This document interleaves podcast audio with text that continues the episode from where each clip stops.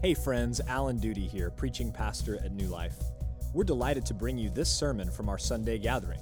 For more information or to support our ministry, visit us online at newlifecs.net. Thank you and enjoy the following message.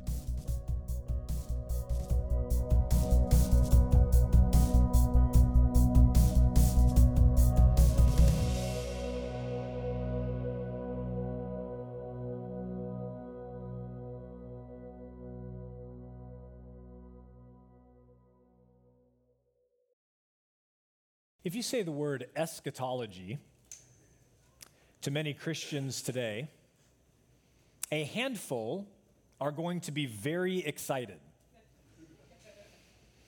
For them, the study of last things or the end times, which is what the word eschatology refers to, is their favorite subject. But for many Christians, perhaps even most Christians, that's not the case at all. They're confused and intimidated by the study of eschatology. And they are functional pan millennialists. They believe that everything will just pan out in the end. I believe that's because many Christians, maybe even most Christians, struggle to see the relevance of eschatology for everyday life. You don't have to hold a certain eschatological position to be a Christian or to be a member in 99% of churches around the world, including ours. Moreover, the Bible's teaching on certain matters of eschatology is hard to understand. So many Christians just don't see why it matters. But I submit to you that eschatology, what we believe about last things, does matter. And it does have relevance for how we live our daily lives. I want you to think of it this way Imagine that next weekend you go out with a group of friends and you bring up the subject of death and the afterlife. What's going to happen? That conversation is going to get shut down very quickly. Somebody in the group is going to say, Isn't this a bit morbid, talking about death and the afterlife? Why don't we talk about something else? Why is that? Well, it's because, thanks to modern medical and scientific advancements, the likelihood that you or anyone you know is going to die in the near future is very slim. But, friends, that wasn't always the case. People couldn't always put off thinking about death and the afterlife. Up until about 100 years ago, those questions were obviously relevant because people died all the time. Women died in childbirth regularly. Children died in infancy regularly. Men died in war. Everybody does, died from all kinds of diseases. So, questions about death and the afterlife were obviously relevant to every person, and the study of eschatology was obviously relevant to every Christian. So think now about the situation here in Thessalonica. In addition to all of the stuff that I just mentioned, people dying from childbirth and in infancy and from war and from disease of all kinds, in addition to all of those things, you have the fact that these brothers and sisters are being persecuted for their faith. They're being killed for their belief in Jesus. So it's not hard to see why they're asking questions about the second coming of Christ. Did he already come? They wonder. Did we miss it? And if he hasn't come, when is he going to come? So that he can put an end to all of our suffering, all of our trials, all of our tears and sorrow. You see, when you're not being persecuted, eschatology can kind of get moved to the back burner or even off the stovetop completely. But if you think that there's a good chance that your front door could get kicked in tonight because you are a Christian, eschatology gets moved to that gigantic burner at the front of the stove. You want to know the answers to these questions. So, friends, some of what the Bible teaches about last things is hard to understand. There are parts of this passage that, as Pastor David read them, you are probably like, what in the world does that mean? Welcome to Monday for me every week. it would be easier to just skip this passage and preach something else. But we believe that the Holy Spirit inspired Paul to write these words and to preserve them for all time for our instruction and edification. So, with great humility and with the help of the Holy Spirit, we press forward in our study of Second Thessalonians. Let me give you the bottom line up front. Paul wants us to know two things. First, Jesus has not come yet. Second, before he comes, certain things have to happen. That's the bottom line up front. Jesus has not come yet, and before he comes, certain things have to happen. So, what we're going to learn today is that when Jesus returns, he will defeat sin and Satan and save all those who trust in him. When Jesus returns, he will defeat sin and Satan and save all those who trust in him. Let's pick up here in chapter 2, verse 1. Now, concerning the coming of our Lord Jesus Christ and our being gathered together to him, we ask you, brothers, not to be quickly shaken in mind or alarmed, either by a spirit or a spoken word, or a letter seeming to be from us, to the effect that the day of the Lord has come. Let no one deceive you in any way. We're off to a pretty good start, don't you think? That's all fairly straightforward. Paul does not want the believers to be afraid that they miss the second coming of Christ, no matter who says differently. Paul says, I don't care if somebody stands up in the assembly and says, I have a divine word from God that Jesus has already returned. No, he hasn't. He says, I don't care if somebody stands up and tries to teach you from the scriptures that Jesus has already returned. He hasn't. He says, I don't care if you get a letter seeming to be from us saying that Jesus has already returned. He hasn't. Like he does in Galatians, when false teachers had infiltrated the church with a false gospel, Paul is playing his apostolic trump card. He is saying that if anyone or anything contradicts what I am writing to you here, do not believe it because it's not true. You see, church, whether we're talking about the first century or our century today, the way to guard yourself from being led astray by preachers or TED talkers or professors with agendas or conspiracy theorists or anyone else is to know and hold fast to the Word of God. That is the way. Knowing Scripture is the way to guard yourself against error and to know what is true. Let's pick up in the second half of verse 3.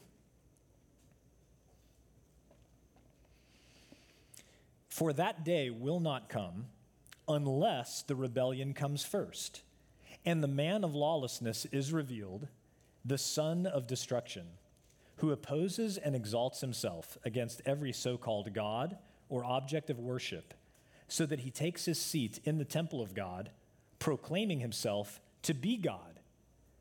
Do you not remember that when I was still with you, I told you these things? Before Jesus returns, two things have to happen the rebellion has to occur, and the man of lawlessness has to be revealed and proclaim himself to be God. So let's start with the rebellion. The Greek word here is apostasia, which means, as you can guess, apostasy or falling away. And in view of what Paul writes in verses 9 through 12, this seems to imply a rebellion of all of humanity against God. That rebellion will likely include many nominal Christians around the world who claimed the name of Jesus, but were not genuinely converted. They were not true believers in the gospel. Jesus alludes to these nominal Christians in the parable of the four soils, where he says that some of them fall away and do not persevere to the end for one reason or another. As a part of that rebellion, one called the man of lawlessness or the son of destruction, or later in the passage, just the lawless one, will be revealed. And if you're familiar with the Apostle John's writings, only he calls him this, but he's referring to the same person. John calls him the Antichrist. According to verse 9, he's an instrument of Satan. What is he going to do? Look again at verse 4.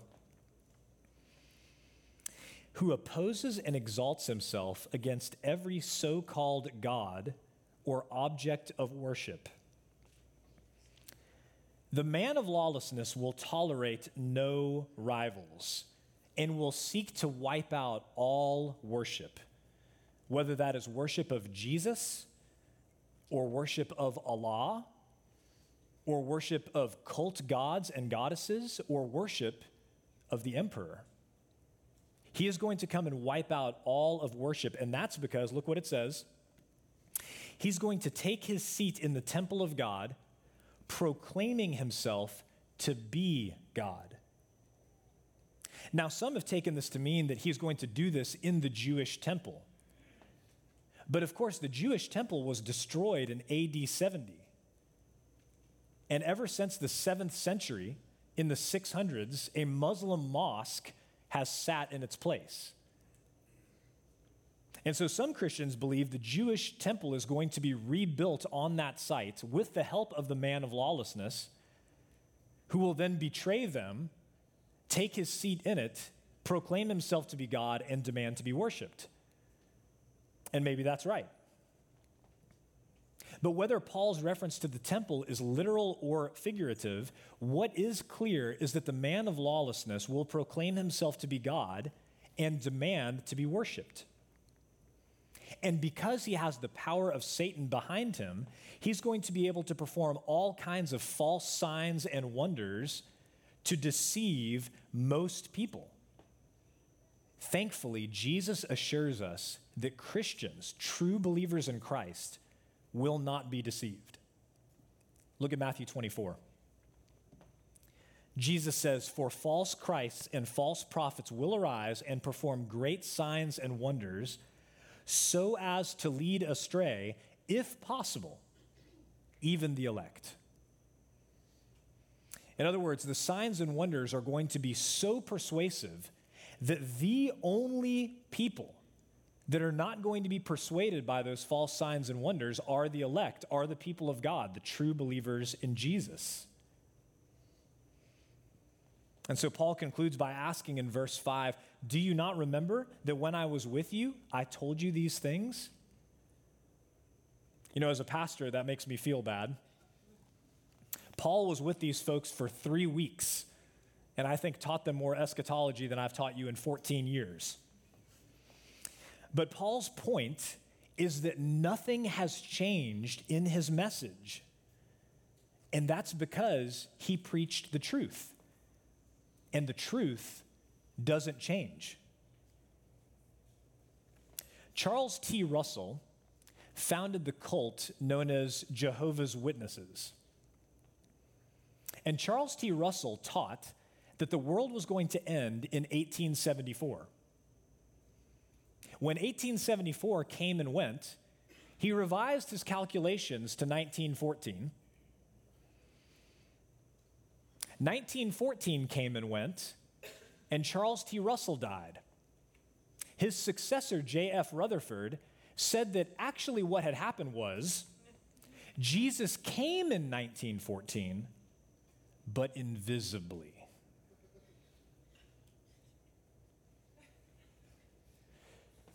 When you're wrong, you have to keep changing your story to keep up with the facts. Paul didn't have to do that because he told the truth. The relevant question for us is have these things already happened or are they happening now even in our midst. In the last 2,000 years, many attempts have been made to identify the man of lawlessness. You can guess the suspects.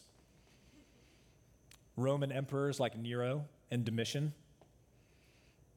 Adolf Hitler, Joseph Stalin, various popes, even the papacy itself. And if you've ever read the Westminster Confession of Faith, the Westminster Confession of Faith says that the papacy is the man of lawlessness.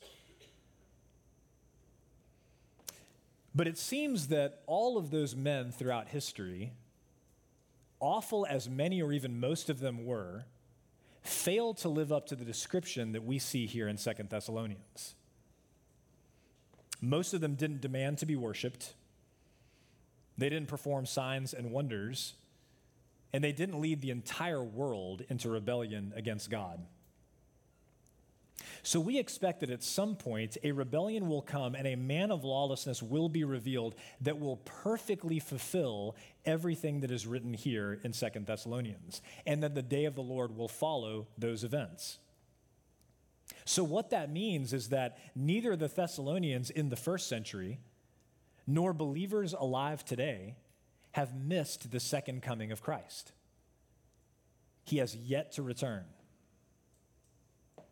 So the next question is why hasn't the man of lawlessness been revealed? Let's pick up in verse 6. And you know what is restraining him now, so that he may be revealed in his time. For the mystery of lawlessness is already at work. Only he who now restrains it will do so until he is out of the way.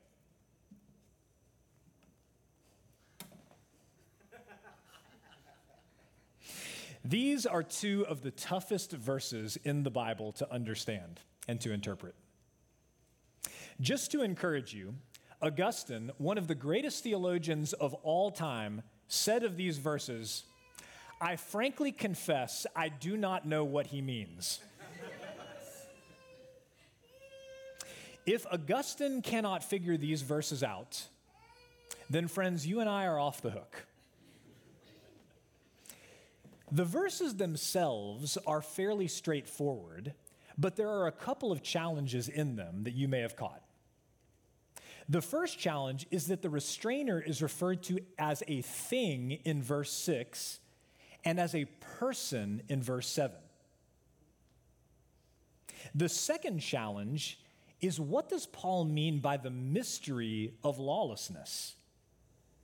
Not the man of lawlessness, not the man of mystery, but the mystery of lawlessness. What does he mean by that? Well, let me start with that second question first. What is the mystery of lawlessness? This Greek word translated lawlessness is anomios, and that, that's a combination of the Greek word nomos, which is law, with the prefix a, meaning no or none. So, no law or lawless. It's synonymous with the word sin in the Greek. So take a look at 1 John 3 4. This is a great definition as well. Everyone who makes a practice of sinning also practices lawlessness. Sin is lawlessness. So this can be translated man of lawlessness or man of sin in this passage. So Paul's point here is that while the man of lawlessness, the man of sin, has not yet been revealed, the mystery of lawlessness or the mystery of sin is at work because sin has been at work in and through people ever since the fall of Adam and Eve. But both the mystery of lawlessness, sin, and the man of lawlessness are being restrained, and the restrainer is referred to as a thing and a person. That feels very confusing. So let me try to help you understand these verses by replacing the pronouns. This is going to be very clunky, but I hope it might help. So here is the DSV, the Duty Standard Version. and you know the thing that restrains the man of lawlessness now, so that the man of lawlessness may be revealed in the man of lawlessness's time. For the mystery of lawlessness is already at work. Only the person who now restrains the mystery of lawlessness will do so until the person who restrains the mystery of lawlessness is out of the way. I'm glad I was able to shed light on that for you. Let me leave that up there for a minute while I offer some observations about the restrainer. First, and this is really important, the Thessalonians knew the identity of the restrainer. Did you catch that in verse 6? Paul says, And you know what is restraining him now. Augustine did not know. We don't know. But the Thessalonians did know. They knew what the restrainer was or who he is. Second, the restrainer is currently working to prevent the outbreak of the rebellion. The rebellion hasn't occurred and the man of lawlessness hasn't been revealed because the restrainer isn't allowing it. Third, and I'm indebted to John Stott for this language, the restrainer is both an it and a person, something and someone, a pressure and a person. Fourth, and finally, when the restrainer is removed, the rebellion will begin and the man of lawlessness will be revealed. So, those are the facts, but here are the questions Who and what is the restrainer? And why in the world would Paul use such weird, cryptic language to talk about the identity of the restrainer? Some suggest that the restrainer is the Holy Spirit and the work of the church. The problem with that is that the scriptures do not seem to teach that the Holy Spirit or the church is going to be removed before Jesus returns. In fact, in scripture, the church is pictured as greeting Jesus on his arrival. Furthermore, if Paul is talking about the Holy Spirit and the church, why would he do so in such cryptic language? There is no other place in any of his letters that he talks about the Holy Spirit or the church in cryptic language.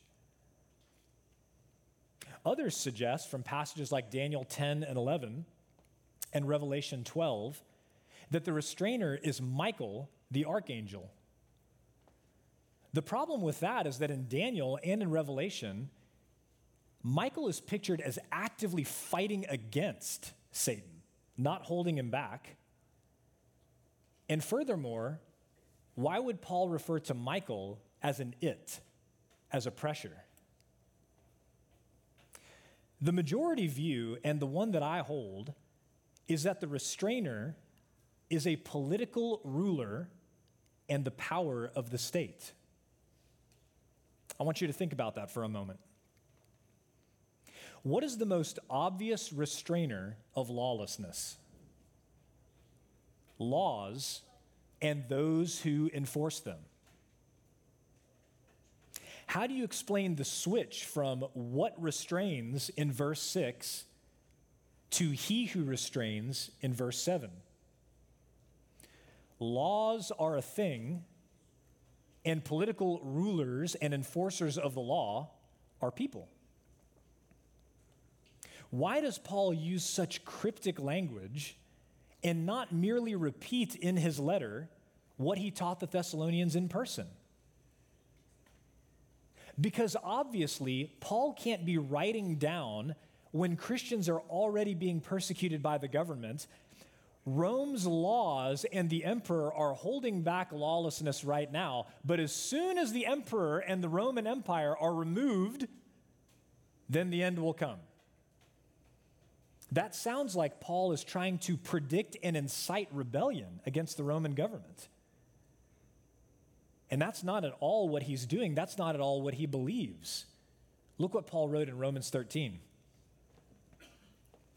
Let every person be subject to the governing authorities, for there is no authority except from God, and those that exist have been instituted by God. Therefore, whoever resists the authorities resist what God has appointed, and those who resist will incur judgment. For rulers are not a terror to good conduct, but to bad. Would you have no fear of the one who is in authority? Then do what is good, and you will receive his approval. For he is God's servant for your good. But if you do wrong, be afraid, for he does not bear the sword in vain. For he is the servant of God, an avenger who carries out God's wrath on the wrongdoer. There is Paul's theology of government, of human government. Clearly, he is not trying to incite Christians to revolt against Rome. He is commanding submission, arguing that authorities are put in place by God. Why? To curb lawlessness by rewarding good behavior and punishing evil behavior. That's Paul's theology. So, my view and the majority view for most of Christian history is that the restrainer is a political ruler and the power of the state. That seems to be the best explanation of this passage in light of what all of Scripture teaches. But, friends, don't lose sight of the main point. We're looking at the pine needles right now. Let's back up and look at the forest again. The point here is that Jesus is not coming back again until the rebellion takes place and the man of lawlessness is revealed. And that can't happen until the restrainer, whoever or whatever he is, is removed. Now, we're going to return to verse 8 in a moment and talk about Jesus' return, but we're going to skip ahead to verse 9 and talk a little bit more about the man of lawlessness. So let's look at verse 9.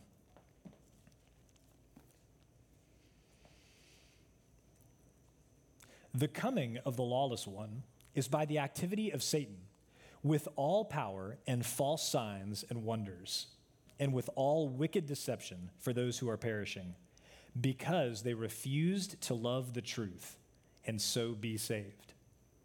Therefore, God sends them a strong delusion so that they may believe what is false, in order that all may be condemned who did not believe the truth, but had pleasure in unrighteousness. Paul informs us that the coming of the lawless one is going to mirror the coming of Jesus. In fact, the same Greek words, parousia and apocalypto, coming and revealing, are used of both the lawless one and of Jesus Christ. And as we noted earlier, the coming of the lawless one is going to be accompanied with all false signs and wonders just as Jesus came performing true signs and wonders pointing to his real identity. The difference is that the lawless one is performing false signs and wonders with all wicked deception for those who are perishing. So Jesus' signs and wonders led people to correctly conclude that he is the Christ. But the lawless one's false signs and wonders are going to lead people to incorrectly conclude that he is God. Why will these people be deceived? Take a look again at verse 10. Because they refused to love the truth and so be saved. At the heart of their deception is a refusal to acknowledge and believe the truth. It's a refusal to love truth. Truth is what corresponds to reality. And God, the Creator, defines what is real, what is true. Look what Jesus told Nicodemus, John chapter 3. And this is the judgment. Light has come into the world, and people loved the darkness rather than the light because their works were evil.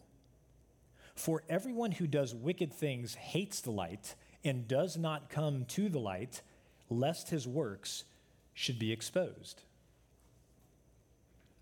So Jesus says the problem isn't that God has not revealed himself. He says the problem isn't that God hasn't made the way of salvation plain, but rather that people love the darkness rather than the light. Why? Because their works were evil. And Paul reinforces that truth in verse 12. Take a look again there.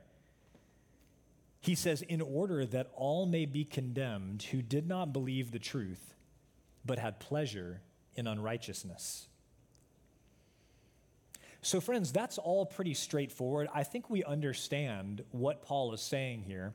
What makes people uncomfortable is not the idea that Satan, through the lawless one, is going to deceive people. I think we all expect that. What makes people uncomfortable is that Paul says in verse 11, God sends them a strong delusion so that they may believe what is false. It's important to note that Paul does not say God deceives them, but rather God sends them a strong delusion, which he does by allowing Satan to deceive people through the false signs and wonders of the lawless one. We remember that in the book of Job, Satan had to have God's permission before he could act in any way. So it may feel confusing to read that God sends people a strong delusion so they may believe what is false, but he does that by allowing Satan, who is the ultimate liar and deceiver, to simply have his way with people who refuse to love and believe the truth but instead take pleasure in unrighteousness. Friends, it is not unjust or unfair for God to allow people who hate the truth and love unrighteousness to be further deceived. It is not wrong for God to condemn sinners for their unbelief and for their love of evil.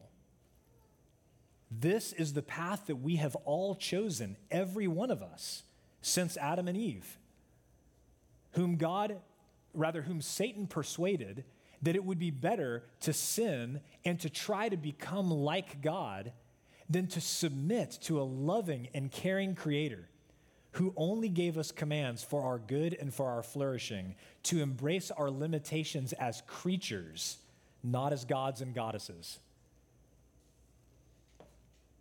It is not remarkable that we deserve death and eternal punishment for our sin. What is remarkable is that God is so merciful and gracious that he sent his only begotten Son to live and die and rise again, so that through faith in him, we could all be forgiven of our rebellion and our sin against the Lord. That is remarkable salvation is remarkable. It is remarkable that we who once loved evil and took pleasure in unrighteousness of all kinds, through the grace and mercy of Christ, have had our hearts transformed to love the truth, to love righteousness, and to love God. That is remarkable. My friends, please hear the warning in this passage. If you begin taking pleasure in unrighteousness, in sin, you will increasingly be deceived. Because God's word says that sin is inherently deceitful. Once you've been deceived, you will begin to hate the truth. Once you hate the truth, you will reject the truth. Once you reject the truth, you will believe what is false. And once you believe what is false, you will be condemned. That is what the passage says. That does not have to be the case, though. That doesn't have to be the case with you or with anyone else on earth. The solution is to love and believe the truth spoken by Jesus and his apostles and preserved for us in his word, the Bible. Those who love and believe the truth, embracing Jesus as Lord and Savior, will be saved. And that's what we find in verse 8. So let's go back there to verse 8, the verse that we skipped, and conclude there. Verse 8 and then the lawless one will be revealed, whom the Lord Jesus will kill with the breath of his mouth and bring to nothing by the appearance of his coming. Once the restrainer has been removed, the rebellion will begin and the man of lawlessness will be revealed. And to every person on earth, he will seem invincible, undefeatable. But I want you to look at Revelation 13. Here, the lawless one is called the beast. And they worshiped the dragon, for he had given his authority to the beast. And they worshiped the beast, saying, Who is like the beast, and who can fight against it?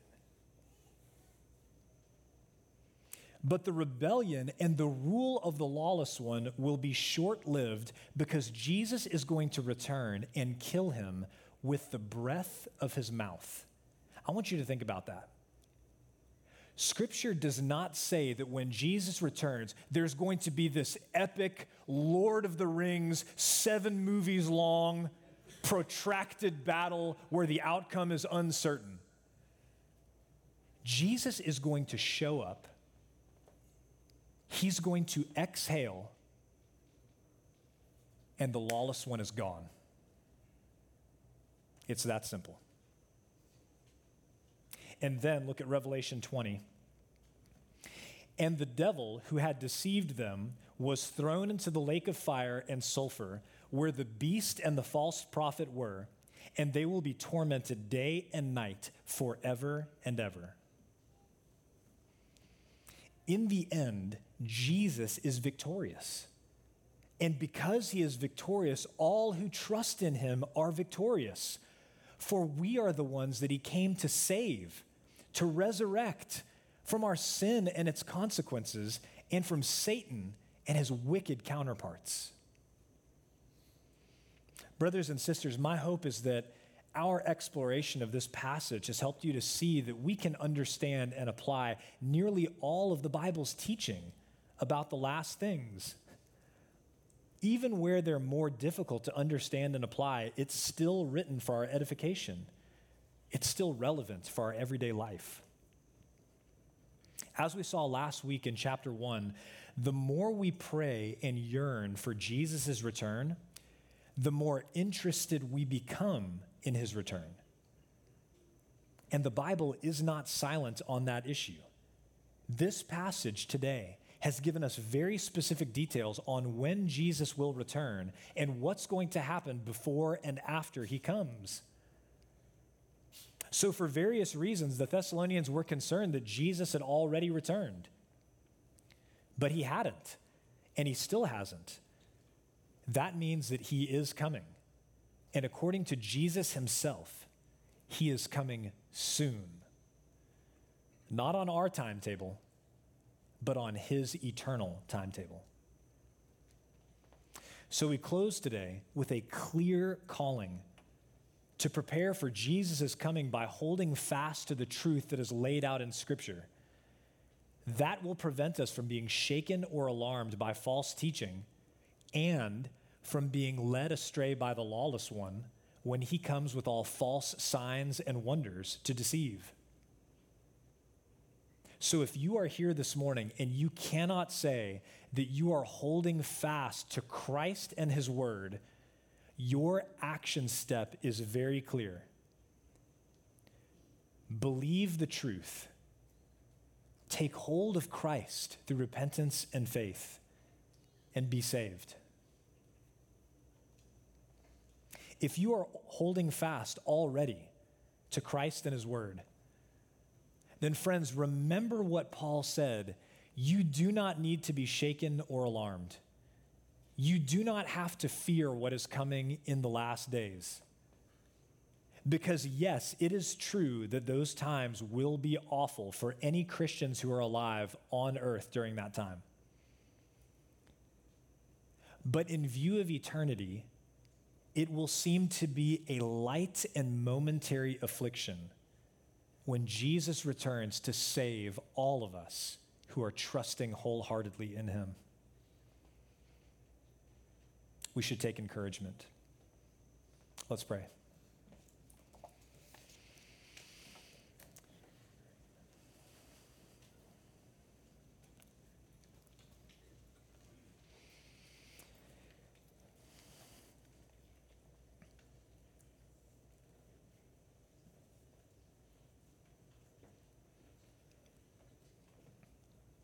Father, we confess that many of us have neglected different parts of your revealed word